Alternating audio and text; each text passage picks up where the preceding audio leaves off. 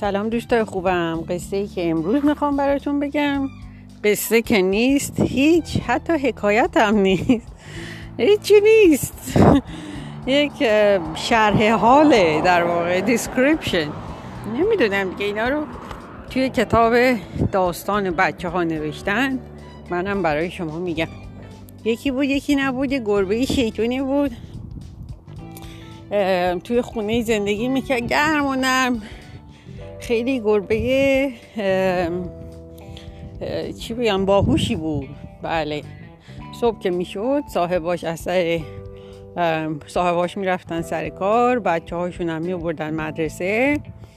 همین که این کار رو می‌کردن گربه قصه ما بلند می‌شد. لباسش رو میپوشید و می‌رفت توی کوچه و خیابون.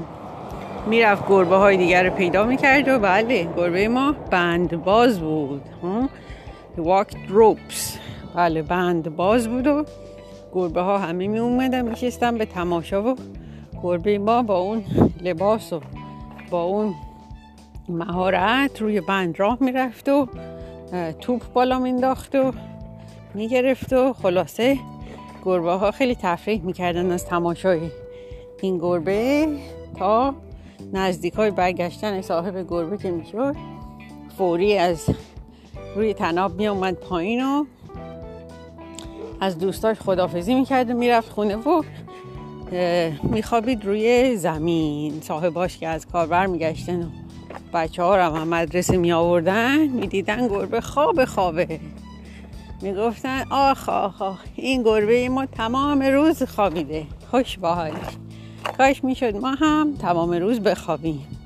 ولی خبر نداشتن که گربهشون یک بند بازه بله. این هم قصه ما بود امروز. نکتهش این که هیچ کس رو نمیشه قضاوت کرد از ظاهرش. هیچ وقت نمی‌دونید که کی چه کار می‌کنه در اصل. نمی‌تونید بگید چون خوابیده پس همیشه خوابه نه.